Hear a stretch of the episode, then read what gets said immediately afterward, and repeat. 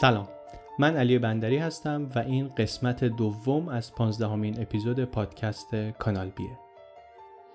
اگر قسمت اول رو نشنیدین طبیعتا پیشنهاد اینه که همینجا این رو قطع کنین برین قسمت اول رو گوش کنین و بعد بیاین سراغ ادامه ماجرا اینجا.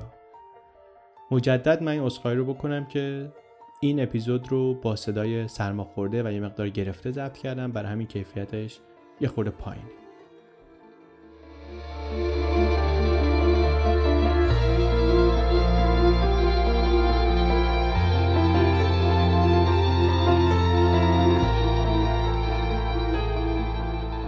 کانال بی اپیزود 15 قسمت دوم 500 کیلو دینامیت. دو تا مردن یکیشون داماد اون یکیه. پدر زنه قبلا واسه بیگ جان کار می‌کرده. اینا الان هر دو بیکارن دامادم داماد سرخونه است بیشتر روز نشستن تو ایوون خونه با هم آبجو می‌خورن. داماد اهل موادم هست چند باری هم قبلا گرفتنش. تا اینکه یه روز بیگ جان زنگ می‌زنه به پدر زنه که یه کار برات سراغ دارم. یه روز کاره دو هزار دلار هم دستمزدشه. طرفم اولین سوالی که می‌پرسه اینه که کیو باید بکشم؟ میگه شما همین الان پاشو بیا خونه من. اینا دو تای پا میشن میرن اونجا و می‌بره یارو رو تو کارگاه و یه چند دقیقه صحبت می‌کنه بعد دامادرم صدا می‌کنه. میگه آره این جعبه رو می‌خوام که شما ببرین فلانجا بذارین. اینا هم دیگه سوال بیشتری نمی‌پرسن اونم چیز بیشتری نمیگه. دقیق ولی براشون توضیح میده که چیکار باید بکنن. 50 دلار هم پیش بهشون میده و گرگومیش غروب اینا می‌زنن بیرون به سمت تاهو با ون جانی. خود بیگ جان هم پشت فرمونه.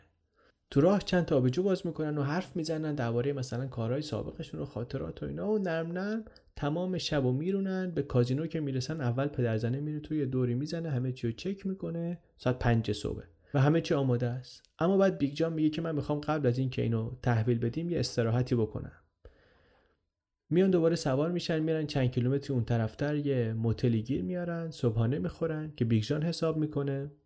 بعد یه خورده پول میده به اینا که اتاق بگیرن خودش هم یه اتاق می‌گیره.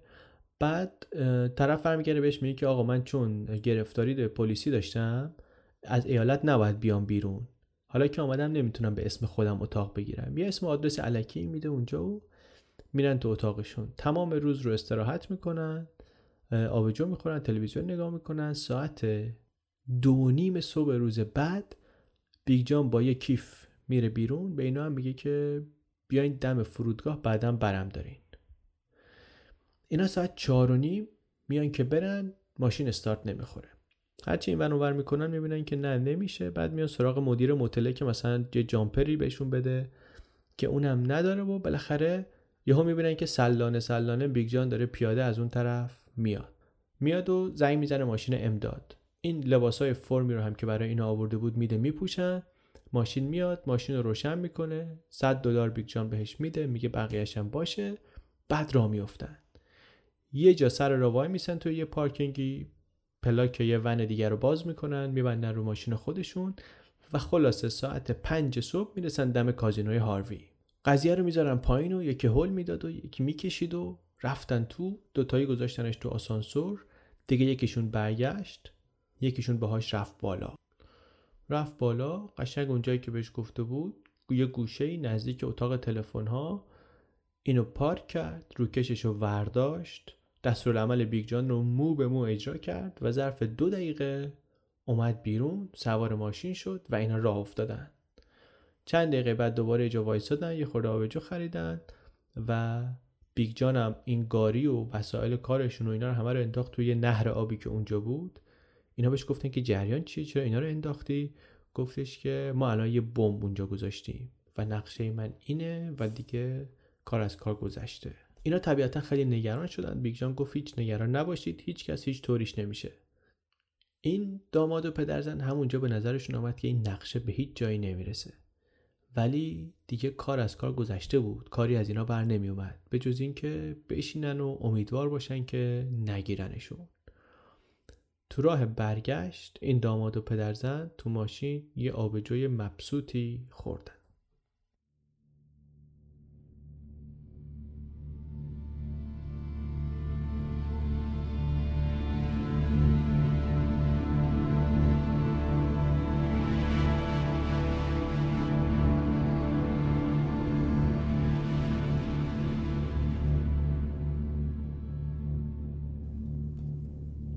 تو کازینو ساعت پنج و نیم صبح supervisor شیفت شب قمارخونه دید که سیگارش تموم شده. اومد بره پایین سیگار بگیره که این جعبه خاکستری عجیب رو دید.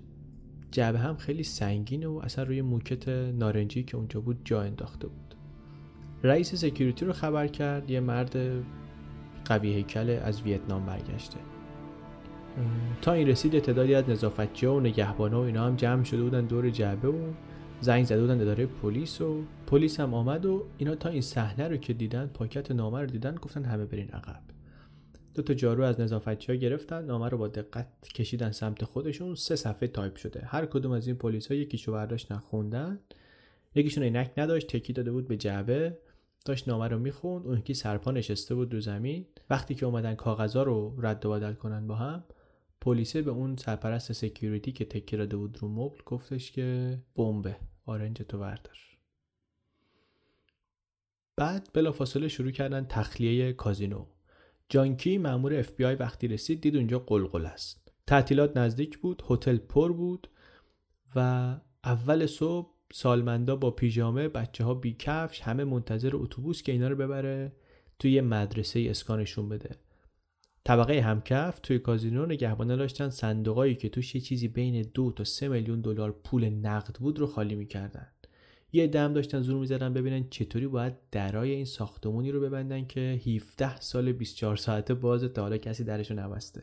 جانکی مامور اف بی آی که قبلا گفتیم تو شهر بغلی مستقر بود و سرکلش اینجا زیاد پیدا می‌شد مسئول کار شده بود. یه کارشناس بمب هم اومد کمکش.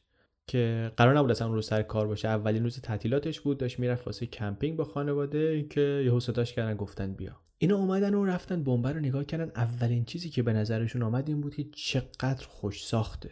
جوشا درزا رنگ قشنگ بود واقعا.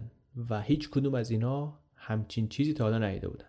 بعد جانکی نامه رو گرفت. دید که نوشته آژیر خطر برای رئیس و اعضای تیم خونساسازی بمب را تکان ندهید. کج نکنید. منفجر میشه. سعی نکنین توش آب یا گاز بزنین چون منفجر میشه. سعی نکنین جدا کنین قسمت بالایی رو از پایینی چون منفجر میشه. و همینطور تا آخر توضیح داده بود که بمب چطوری کار می‌کنه و چندین جا تاکید کرده بود که تکونش ندید. نامه میگفتش که 500 کیلو دینامیت این توه. 500 کیلو دینامیت اینا گفتن که آره کافیه برای اینکه نه تنها این ساختمون رو بریزه پایین بلکه اون کازینوهای اونور خیابون رو هم بهشون یه آسیب جدی بزنه. توی نامه این رو هم نوشته بود که سه تا تایمر مختلف داره بمب. توصیه هم کرده بود بهشون که حداقل تا 400 متر اطراف ساختمون رو محاصره کنن و محافظت کنن و منطقه رو خالی کنن و اینا. بهشون هم گفته بود که این بمب رو نمیشه خونسا کرد یا از کار انداخت. حتی سازندش هم نمی‌تونه این کارو بکنه. بعدم گفته بود که 3 میلیون دلار پول می‌خوام. در 100 دلاری های مستعمل که با هلیکوپتر تحویل داده بشه. و در مقابل می‌گفت من دستورالعملی بهتون میدم که دو تا از تایمرها رو از کار بندازین و مکانیزم پاندول رو هم از کار بندازین و بتونید این رو منتقل کنید یه جای امنی که اونجا منفجر بشه. پولو که دادین یه سری دستورالعمل میفرستم براتون به اداره پست. زمان بندی هم خیلی فشرده است تمدیدی در کار نیست مذاکره در کار نیست. پول باید ظرف 24 ساعت پرداخت بشه. حسن خطاب نامه هم یه پیامی بود برای خلبان هلیکوپتری که قرار پول رو بیاره. نوشته بود که ما دنبال دردسر نمی کردیم اما اگه شما دردسر بیاری با خودت ما ازش در نمیریم. هپی لندینگ فرود خوبی داشته باشید. عکس این نامه رو می‌ذاریم تو وبلاگ که ببینید. خود نامه هم به اندازه بمب عجیب بود. یه چیزایش رو به وضوح خالی بسته بود. هم یه سری جزئیات تکنیکیش رو هم اونطوری که اینا اول فکر کردن ادعای اینکه 500 کیلو دینامیت توشه.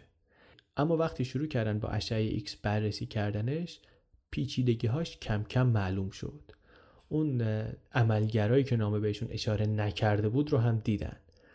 دیدن که اون 28 کلیدم همشون سیمکشی هاشون عین همه. نمی‌تونستن 100 درصد مطمئن باشن ولی نتیجه که خیلی زود گرفتن این بود که احتمالا دارن به بزرگترین بمب دستساز تاریخ آمریکا نگاه می‌کنن. عکسی که همون موقع از بمب گرفتن رو هم می‌ذارم توی وبلاگ که ببینید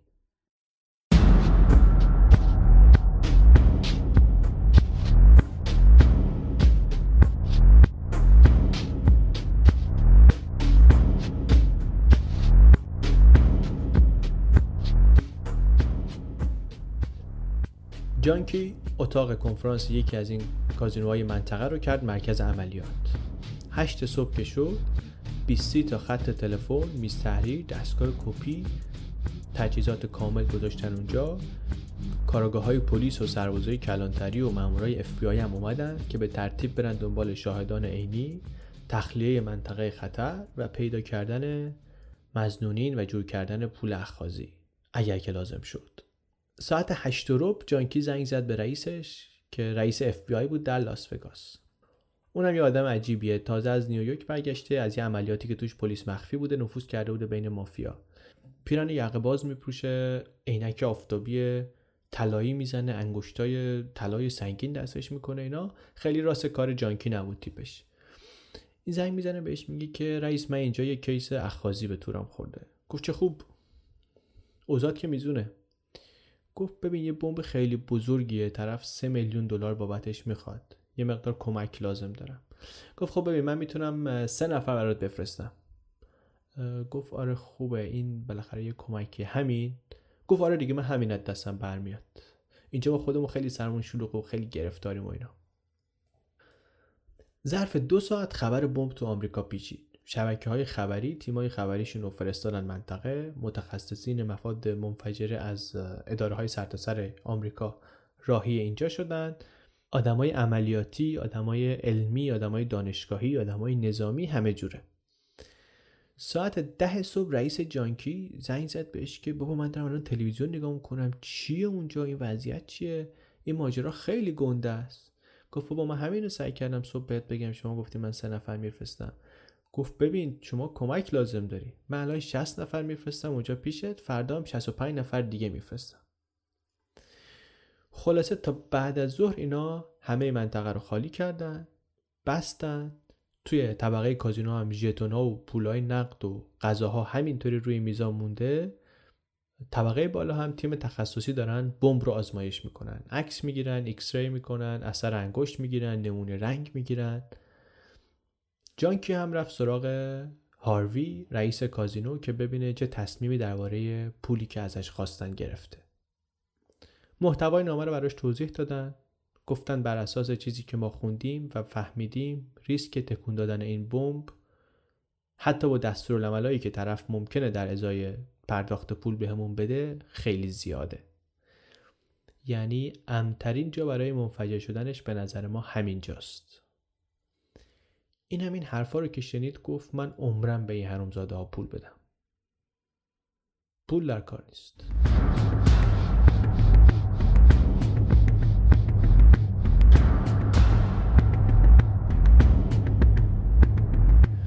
اما بشنویم از بیگ جان. اون روز بعد از اون رسید خونه و به جانی و جیمی گفت حاضر شیم بریم دنبال پول. اینا هم یکم من و من کردن اما دو تا تشر زد راضی شدن.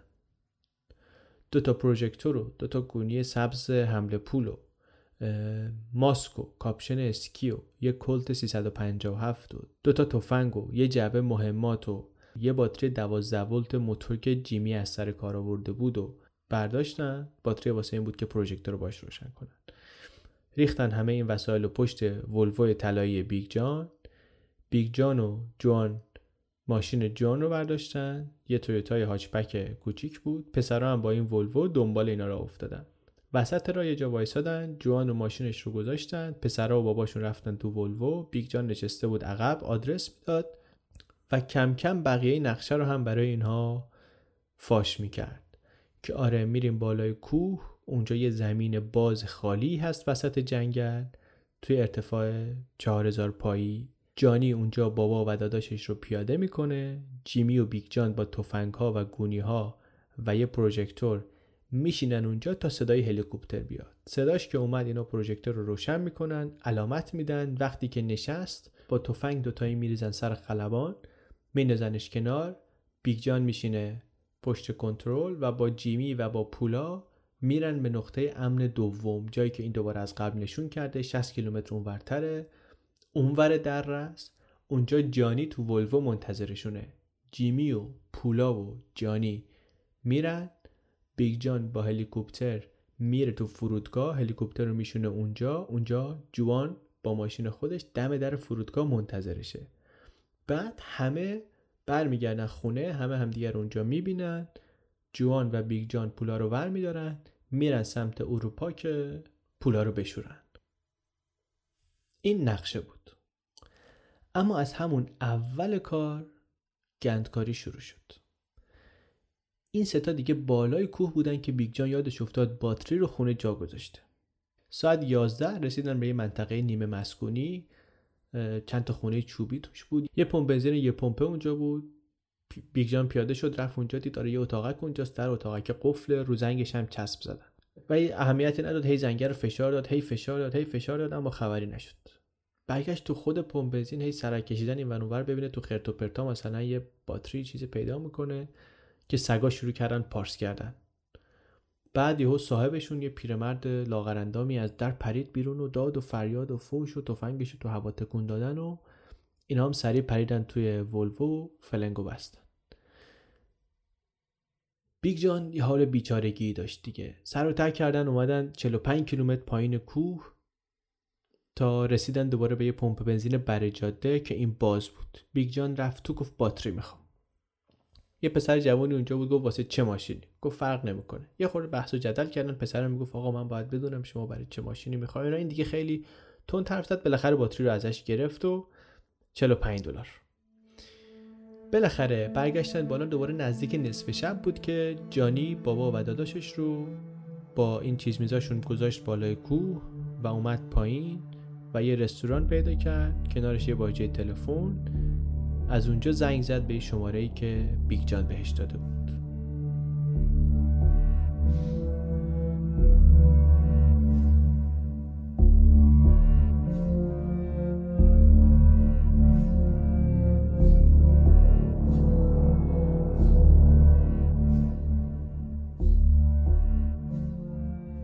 خلبان هلیکوپتر طبق دستورالعملی که بیگ جان تو نامش نوشته بود نشسته بود توی فرودگاهی که بهش آدرس داده بودند و منتظر بود که دستورات یا از تلفنی که کنار فنس فرودگاه بود بهش برسه یا اینکه نفر با تاکسی پیغام بیاره.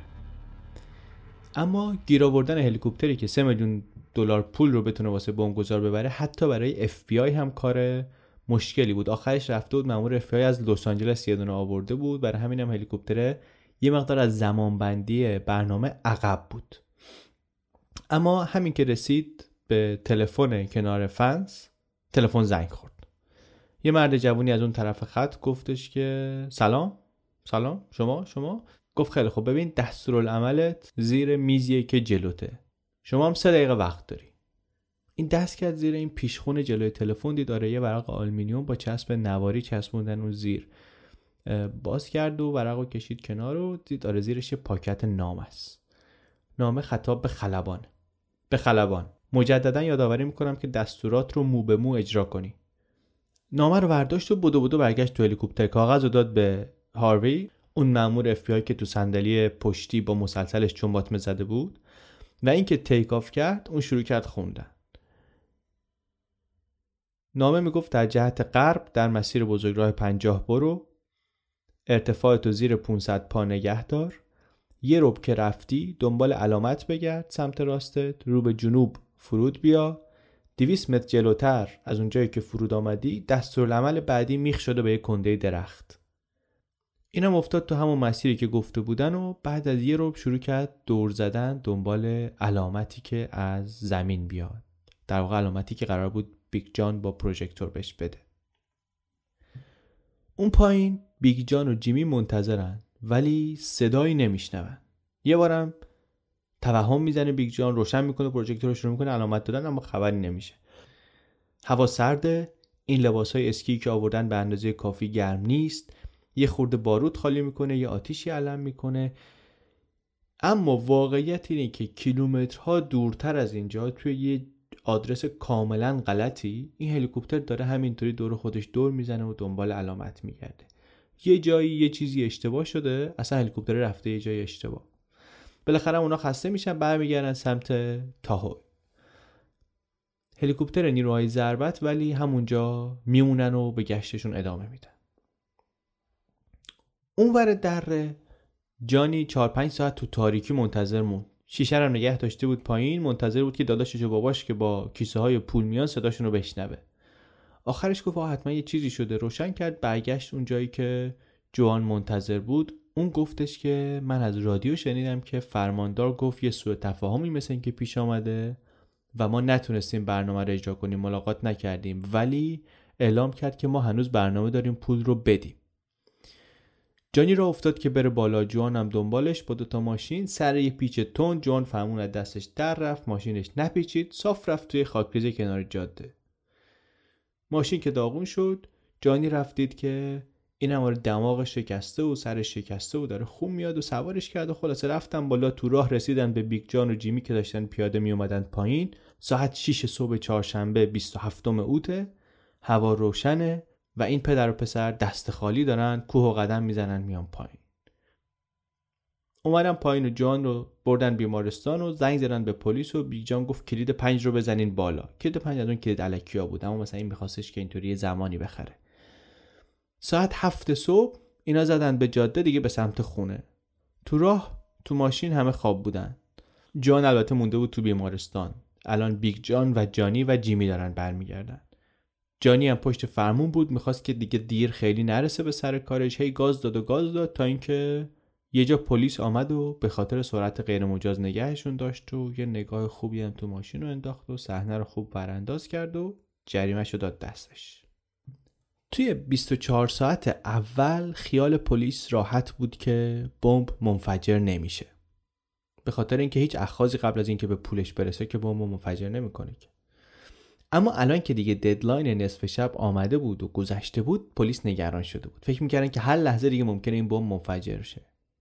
با همه آزمایشهایی که کرده بودن هنوز درست نمی‌دونستن توی این بمب دقیقا چیه. نمی‌دونستن تایمر کی شروع کرده نمی‌دونستن دقتش چقدر نمی‌دونستن باتریاش چقدر قابل اعتمادن سیم کشی سازنده چقدر خوب بوده واقعا این کاره بوده یا مثلا یه آدم خل وضعیه که می‌خواد ملت فکر کنن که این کار است. هیچی نمی‌دونستن.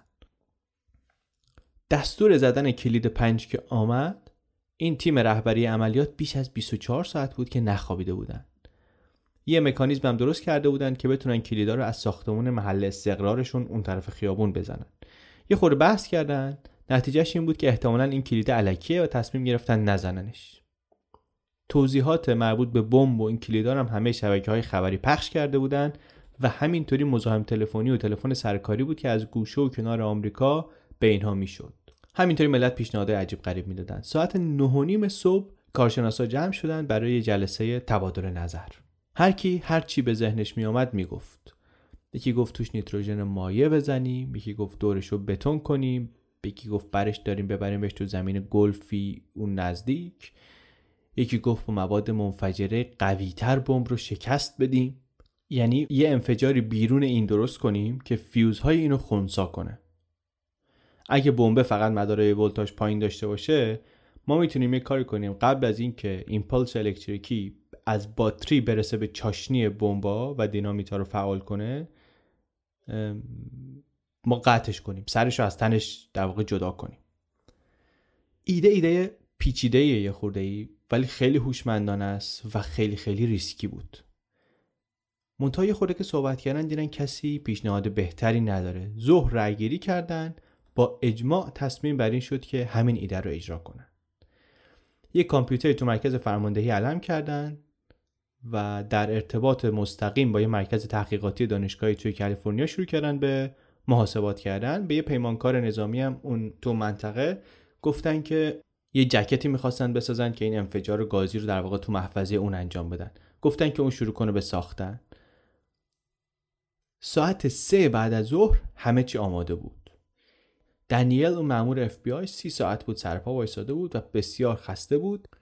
این این شارژر رو که طبق نقشه ساخته بودن آورد و مو به مو مطابق دستوراتی که از مرکز تحقیقاتی بهش می‌دادن در ارتفاع و زاویه دقیق مناسب گذاشت کنار بمب.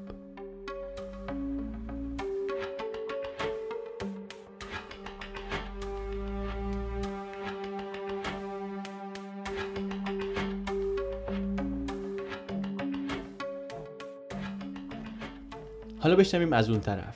اینا رسیدن اون طرف به خونه. جانی رفت سر کارش. بیگ جان و جیمی یه خورده موندن خونه. دوباره راه افتادن به سمت تاهو. سر راه میرن بیمارستان که جوآن رو بردارن که همونجا بیگ جان به جیمی میگه که وقتشه که یه زنگ دیگه بزنی توی نامه برای انفجار بمب یه زمانی کمی به اینها داده بود. ولی واقعیتش این بود که تا سه روز دیگه هم تایمر کار می‌کرد بدون اینکه بمب رو منفجر کنه. ساعت سه و نیم بعد از ظهر بیگ جان زنگ می‌زنه به پلیس. همزمان اینا در محل در محل کازینو اعلام اخطار عمومی کردند ملت توریستا همه جمع شدن تماشا کله می‌کشن ببینن چه خبره. یه عدهشون هم از همین حالا تیشرت هایی پوشیدن که آره من موقع بمبگذاری در هاروی بودم. ملت هم قمارباز شروع کردن سر اتفاقاتی که قرار بود از حالا به بعد بیفته دونه دونه شرط بستن. بلنگوها دو سه بار اختار میدن مردم درست نمی‌دونن چه خبره اما در واقع رهبران عملیات دارن نقشه رو اجرا می‌کنن. از توی یک کامیونی که تو خیابون پارکه سیمکشی کردن به این بمب دستساز و منتظر دستورن. رأس ساعت 3 و 46 دقیقه زمین لرزید.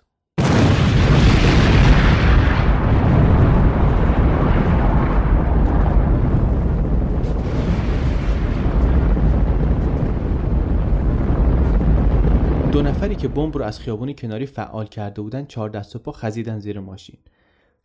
از هر دو طرف کازینوی هاروی تیکه های فلز و شیشه بود که با گاز داغ سوپرهیت شده اسپری می‌شد بیرون. موج فشاری با سرعت 4 کیلومتر در ثانیه هجوم می آورد به ساختمون. در و دیوار و پنجره بود که میریخ پایین. یه پرده ای از دود قهوه‌ای همه نمای ساختمون کازینو رو گرفته بود. یه ابر سفیدم از پنجره های طبقه دوم شکفته بود و میومد به سمت بیرون. بعد دور زده بود رفته بود به سمت محوطه پارکینگ اون طرف خیابون. پشت نوارای خطر داد و فریاد و هورای مردم رفته بود هوا. فیلم این لحظه انفجار هم هست اونم می‌ذاریم توی وبلاگ که ببینید. از تو خود ساختمون صدای ترک خوردن و ریختن دیوارها میاد. دنیل با پالسون این متخصص بمب که از اف آمده بود اینها دراز کشیدن رو زمین منتظرند که این بارون فلز و بتون قطع بشه اینها بتونن برن تو ساختمون. وقتی بالاخره سر پا میشن قدرت تخریبی انفجار نیم تن دینامیت خودشو نشون میده. یک سوراخ گشاد درست وسط کازینو دهن باز کرده. دنیل میگه ما باختیم. همه چی رفت هوا. اون سر ماجرا بیگ جان و جیمی تو ماشین بودن که رادیو خبر انفجار رو داد. بیگ جان برگشت گفت خیلی خوب من دیگه دلیلی واسه زنده موندن ندارم. بعد رفتن بیمارستان که جوآن رو بردارن. اونجا از تلویزیون تصاویر رو دیدن. بیگ جان تصاویر انفجار رو که دید خوشش اومد. گفتش که خوب کار کرد با اومد. ولی تمام راه برگشت تا خونه هیچکس یک کلمه هم حرف نزد. انفجار در واقع دو تا صدا داد. یه سکسکه یه بوم. آوار که خوابید اینا دویدن رفتن تو. یک ستون استوانه بزرگ وسط هتل باز شده بود به قطر 18 متر. از زیر زمین تا طبقه دوم که بمب بود تا طبقه پنجم. تلویزیون و توالت و میلگرد و ملافه و تلفن و لوله آب ترکیده و همه چی هم همه جا پخش و پلا بود. کار اصلی این متخصص های انفجار تازه شروع شده بود. یک تیم پنجاه نفر از FBI مستقر شدن اینجا که بمبگذار رو پیدا کنن. یه خط هاتلاین هم راه انداختن مردم شروع کردن از سرتاسر سر آمریکا زنگ زدن و سرنخ دادن. یه لیست اولیه‌ای درست شد از صدها مزنون. دو روز بعد که گرد و غبار کامل خوابید یه گوشه از کازینو رو دوباره وا کردن. هم به عنوان یه اقدام سمبولیک برای اینکه قماربازا بالاخره بتونن بیان و شروع کنن بازی کردن هم واقعا برای اینکه پول بیاد یه خورده. صاحب کازینو هاروی و چند تا از کازینودارای اطراف اینا هم پول گذاشتن رو هم گفتن ما 200 هزار دلار جایزه میدیم به کسی که سرنخ خوبی به پلیس بده. پول پول چشمگیری بود. چند نفری دیده بودن که اینا دارن بمب می‌برن تو ساختمون اونا زنگ زدن ولی هیچ کسی دیده به بخوری از قیافه ها یادش نبود. یه نفر زنگ زد که صاحب اون موتلی بود که اینا رفته بودن استراحت اما خب اونجا اسم جعلی بود به جایی نرسیدن منتها شماره ماشین رو داشت صاحب متله ولی فهمیدن که این شماره ماشین قدیمیه یه نفر درخواست تعویزش رو داده. یه چیزی دربارش ثبت بود منتها گفتن که تا بفهمیم این چیه اداره ثبت گفتش که یه نفر باید دستی بره همه تقاضاها رو بگرده خیلی زمان می‌بره. خیلی خوب. چند هفته ای همینطوری گذشت بدون اینکه به نتیجه خاصی برسن. یه بارم خیال کردن که طرفو گرفتن ولی اشتباهی بود. رئیس پلیس توی کنفرانس خبری گفتش که در شرایط عادی برای 200 هزار دلار ملت مادرشون رو میارن میفروشن. این که اینها به هم خیانت نمی‌کنن فقط یه دلیل می‌تونه داشته باشه. و اون همین که اینا احتمالا عضو یک تیم خیلی نزدیک و در هم تنیده ای باشن. مثلا مال یه خانواده باشن. لیست مزنونیشون الان رسیده بود به چند صد نفر. یکی از گروه هایی که بهشون شک داشتن ارتش آزادیخواه ایرلند بود. یکی دیگه دانشجوهای ایرانی بودن. یادمون باشه که سال 59 شمسیه یه گروه دیگه مافیا بودن. یه سری از شاهدا رو برداشتن بردن هیپنوتیزم کردن که بعد که مثلا از ناخودآگاهشون جزئیات خاطرات رو بتونن در بیارن. کلی هم با خود هاروی حرف زدن که آقا کسی نیست که مثلا خیلی از شما بدش بیاد انگیزه اینطوری داشته باشه خیلی بدهکار باشه. اما این دیگه 76 سالش بود و حافظه چندان قوی نداشت که بخواد این چیزا یادش بمونه. در همین اسنا تحقیقات روی شماره پلاک ونه رسید به اسم جانی برجس و نهایتا یه روزی در اکتبر یک مأمور FBI اومد در خونه بیگ جان دنبال جانی.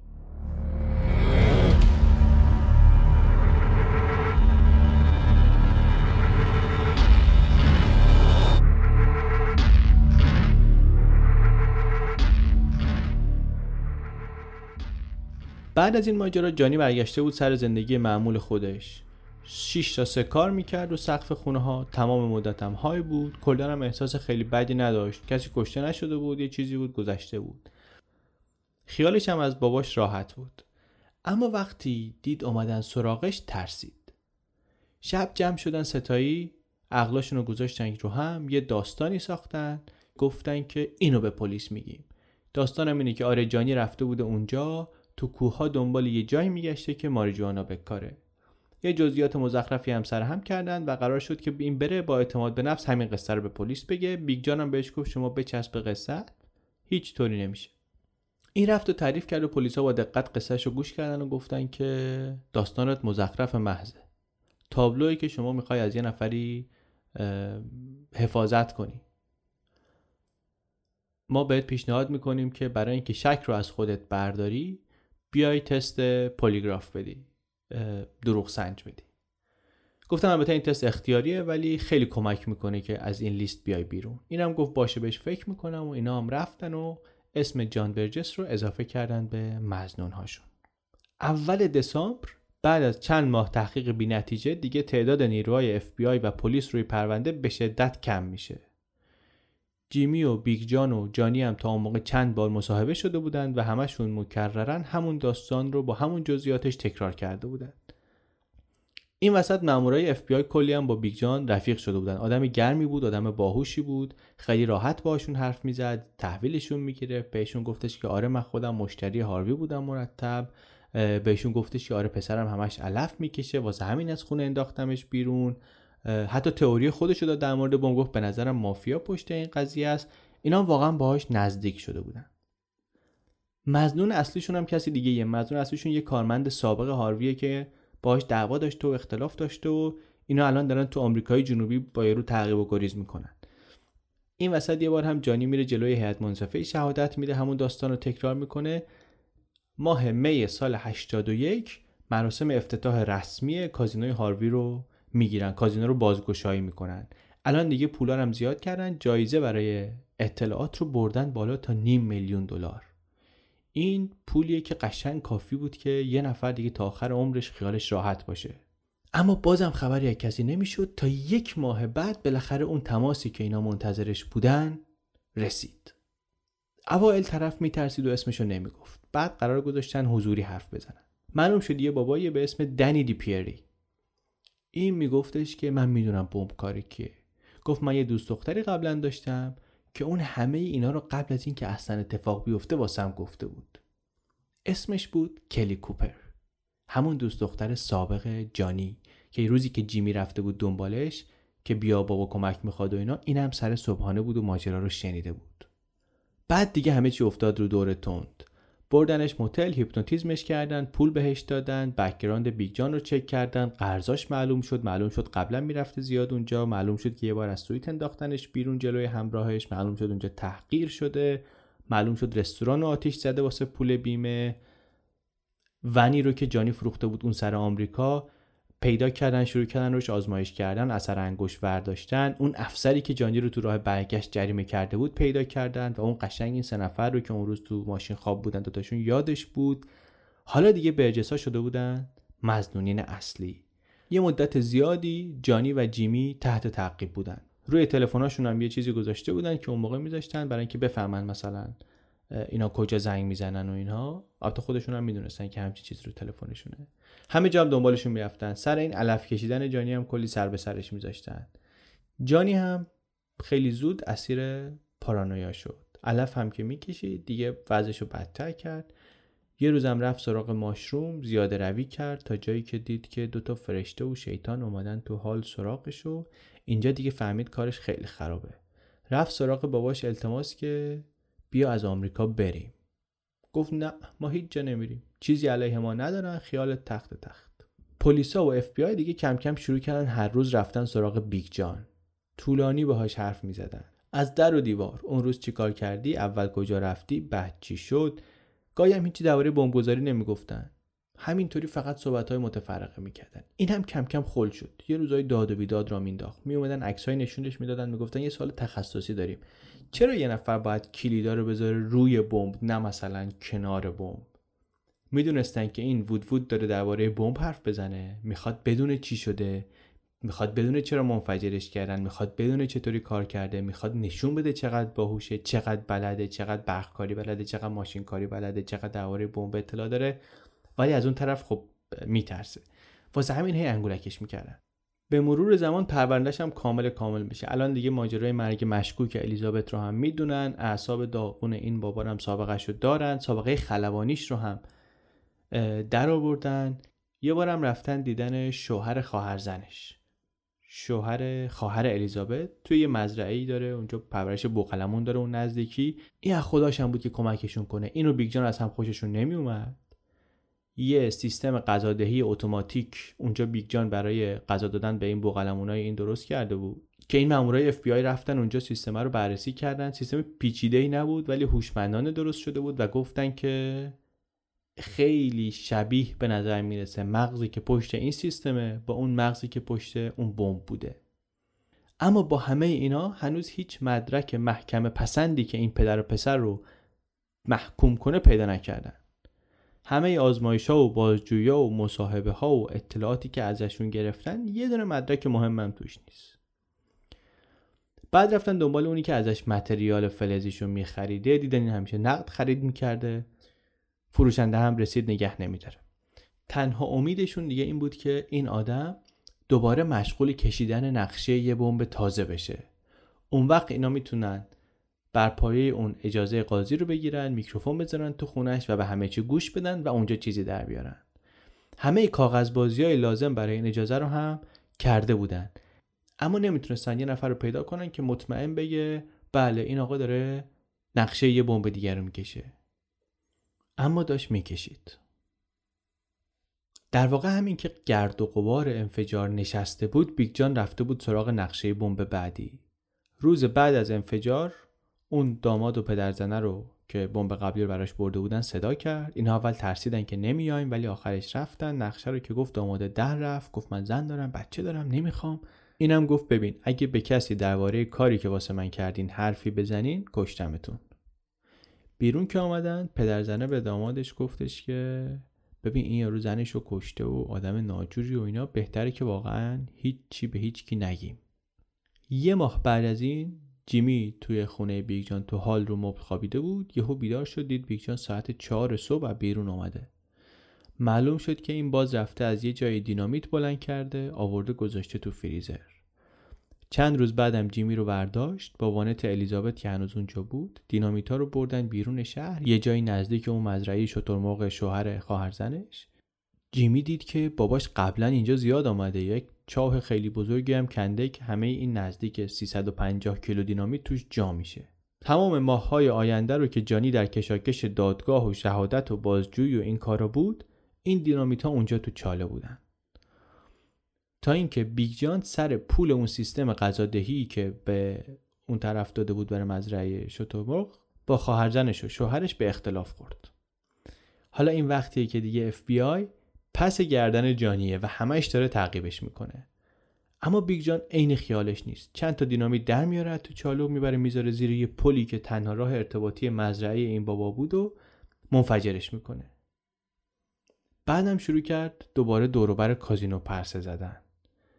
انگار می‌خواست دوباره شانسش رو همونجا امتحان کنه. یه بارم با جیمی رفته بود سان فرانسیسکو اونجا یه ساختمون بزرگ بانک آف امریکا رو نشونش داد گفتش که فکر می‌کنم که اینجا بتونم یه بمبی بذارم. البته این دفعه کار راحت تره. یه بمبی می‌خوام بسازم که اولا کنترل از راه دور باشه بعد هم خودش بره تو. لازم نیست کسی ببرتش تو.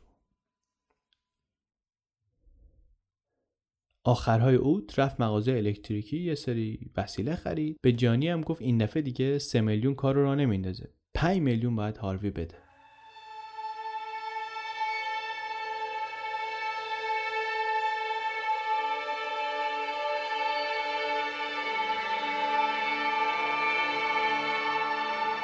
حدود یک سال بعد از انفجار یه روز دوباره مامورای اف بی آی آمدن سراغ بیگ جان و جانی. دوباره اینا قصه های اون شب رو پرسیدن تناقض پیدا کردن و از همین کارا یه جا بیگ جان بهشون گفتش که من خودم 15 هزار دلار به کازینو بدهکارم. گفتن خب این انگیزه کافی میده که مثلا شما اونجا بمب بذاری گفت نه ببین من یه بار خیلی پول درآوردم از راه محوطه سازی و landscaping و اینا. بعد فهمیدم که زنم نه تنها بهم خیانت می‌کنه بلکه به طرفش بابت خدماتش پولم میده. جلسه 946 دلار. اونجا بود که فهمیدم پول ارزش نداره و خوشبختی نمیاره. و اونجا تصمیم گرفتم پولامو به باد بدم. از اون لحظه بود که شروع کردم قمار کردن توی کازینوی هاروی.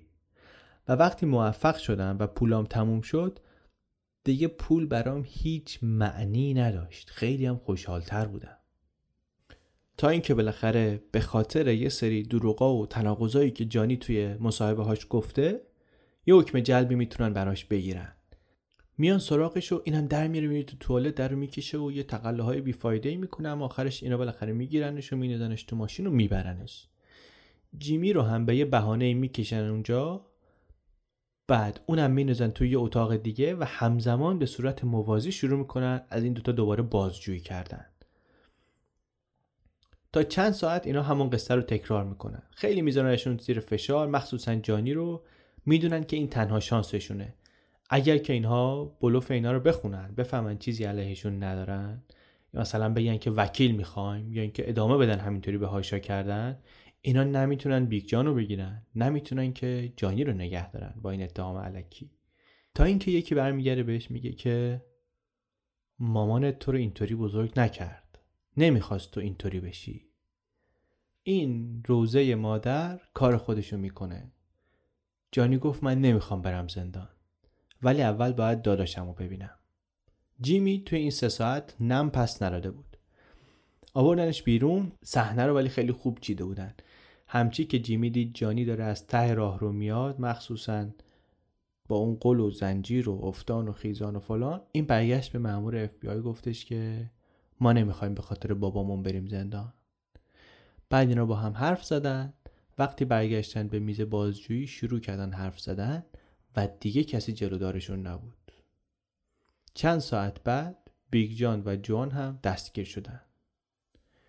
اینا رو روبروشون کردن با جیمی و گفت که اینا همه چیو می‌دونن. بیگ جان قاطی می‌کنه میگه همش تقصیر اون جانی احمق بنگه که نتونسته دهن لقشو ببنده. اگه اون چیزی نمی‌گفت اینا تا چهار هزار سال هم نمی‌تونستن چیزی رو ثابت کنن. بیگ جان البته سر حرفش وایساد. هیچ وقت اعتراف نکرد. کلی وکیل عوض کرد. آخرش هم خودش از خودش دفاع کرد تو دادگاه. قصه ای که می‌گفت این بود که آره بمب من ساختم. اینو نمی‌تونست کاریش بکنه. اما میگفتش که مافیا منو مجبور کردن. گفتن اگر بمب بسازی بدهیات بخشیده میشه. اگه نسازی کاری می‌کنیم تا آخر عمر فلج چی؟ یه سری هم اسم و رسم مرموز می‌گفت که آره اینا میومدن سراغ من و اینا مجبورم می‌کردن و از این حرفا. توی دادگاه هم با این متخصصین بمب کلکل می‌کرد. یه لامپ تو کیفش در آورد گفت شما می‌تونستین با یه همچین چیزی باتری بمب خالی کنین و امنش کنین. یه بارم برگشت گفتش که اون فرمانده میدانی که از اداره آتش نشانی اومده بوده اون عمدا بمب منفجر کرده. نماینده دادستان ولی گفت اینا همش حرف مفته. جون آدما واسه این آدم اصلا مهم نبود. حتی اگر کلی آدم هم میمردن این ککش نمیگزید. دادگاهشون مدت زیادی طول کشید. ماه مارس سال 85 هیئت منصفه نهایتا رأی داد و بیگ جان رو در هشت ردیف اتهامی از نه ردیف مجرم شناختن. اخازی، ارعاب، در اختیار داشتن مواد منفجره غیرقانونی، انتقال غیرقانونی مواد منفجره از یه ایالتی به ایالت دیگه و چند تا اتهام دیگه. بیگ جان محکوم شد به حبس ابد. پسراش به خاطر همکاری یه روز هم زندان ندیدن. اون داماد و پدرزنه هم که چنان از جونشون ترسیده بودن که حتی 500 هزار دلار جایزه هم دهنشون رو باز نکرده بود هر کدوم هفت سال حکم گرفتن. جوان دوست دختر بیگ جان هم هفت سال حکم گرفت به خاطر توطئه اما بعدا عفو شد و اومد بیرون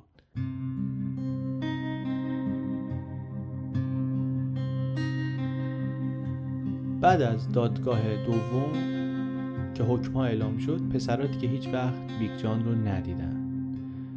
اما جیمی یه نامه سه صفحه‌ای براش نوشت و توش عذرخواهی کرد ازش از اینکه لوش داده و گفت که بیکار بوده و بی پول بوده و باید هر کاری که از دستش برمی اومده می‌کرده که زندان نره. نامه خیلی جالبیه. این قصه رو با همین نامه تمام می‌کنیم. نوشته که تو باهوشترین و خاصترین آدم دنیایی. من بیشتر از هر چیز در این دنیا به تو احترام می‌گذارم و امیدوارم که لایق پسری تو بوده باشم. شبها اغلب بیدار دراز می‌کشم و به این فکر می‌کنم که ما با تو چه کردیم. کاش ما از اول یک خانواده شاد و خوشبخت بودیم. خوشحالم که من رو اینطوری بار آوردی. چون کمک کرد سختی های زندگی رو از اول بچشم و ببینم. همیشه عاشقت خواهم بود. پسرت جیمی.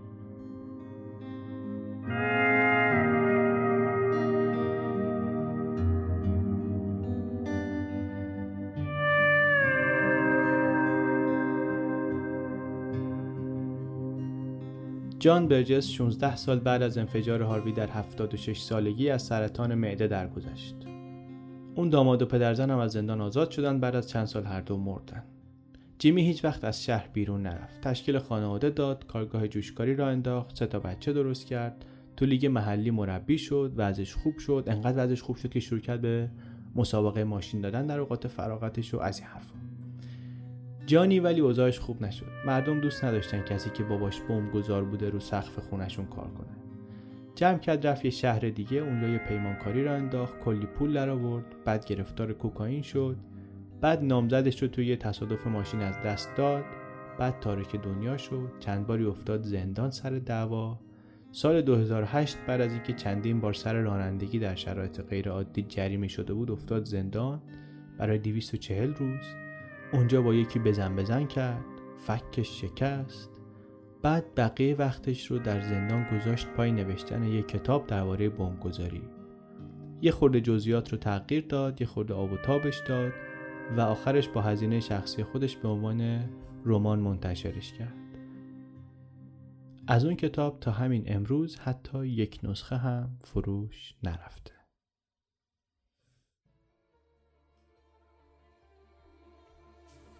چیزی که شنیدین قسمت دوم و آخر از اپیزود 15 همه پادکست کانال بی بود با عنوان 500 کیلو دینامیت. لطفا یادتون نره که کمپین حمایت از کانال بی تا دو هفته دیگه برقراره و ما در donate.com دوش با عدد donate منتظر کمک های شما هستیم برای کسایی که کارت بانک ایرانی دارن. کسایی هم که از خارج کمک می‌کنن می‌تونن برن به صفحه اختصاصی پادکست در PayPal paypal.me channelbpodcast و از اونجا در تأمین هزینه های پادکست در سال دوم فعالیتش به ما کمک کنند. پادکست کانال بی رو در توییتر، فیسبوک، تلگرام و اینستاگرام دنبال کنین. اونجا خبرهای جدیدی رو منتشر می‌کنیم درباره سوژه هایی که قبلا ماجراشون رو توی پادکست تعریف کردیم. چنل بی پادکست